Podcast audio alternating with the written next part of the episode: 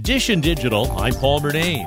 The Samsung Galaxy Watch 5 Pro is here, and so is the review from CNET's Lexy Savvides. It really kind of combines the best worlds of a smartwatch and a sports and fitness watch. It has a big, tough, durable design and it has a lot of features that people who are spending a lot of time in the great outdoors might value, such as things like being able to import routes from other bike rides or hikes that you've done and see that on the map. Also, a feature called TrackBack that will help you get back to, say, a destination like your home or wherever you started your workout.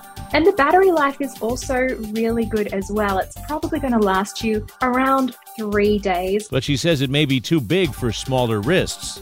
The Galaxy Watch 5 Pro starts at $450.